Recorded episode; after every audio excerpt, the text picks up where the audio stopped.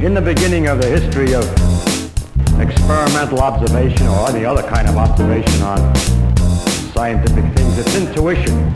It's intuition, which is really based on just experience with everyday objects that.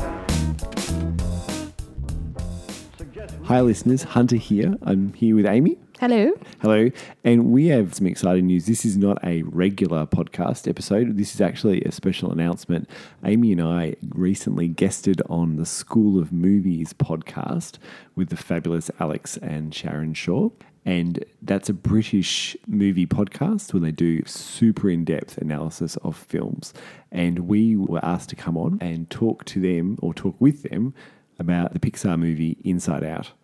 Yeah, so we covered a whole bunch of different things, not just examining the movie, but talking about emotions, what function they have, you know, why we have them in the first place, all of the evolutionary basis to them, and how they play out in therapy. So it was a fantastic chat. What was your highlight?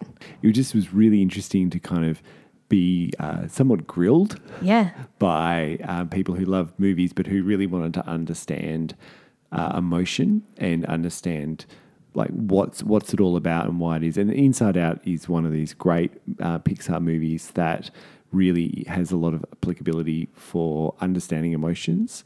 And I mean, I think you use it in your work. I do. Yeah, Uh, kids think- love it. And I think I'm going to start using it in mine. Yeah. And so I think it was really good to be put through our paces. So as a result, the episode uh, that is now out on the School of Movies feed should be really, really of interest to anyone who's interested in all those topics. Yeah.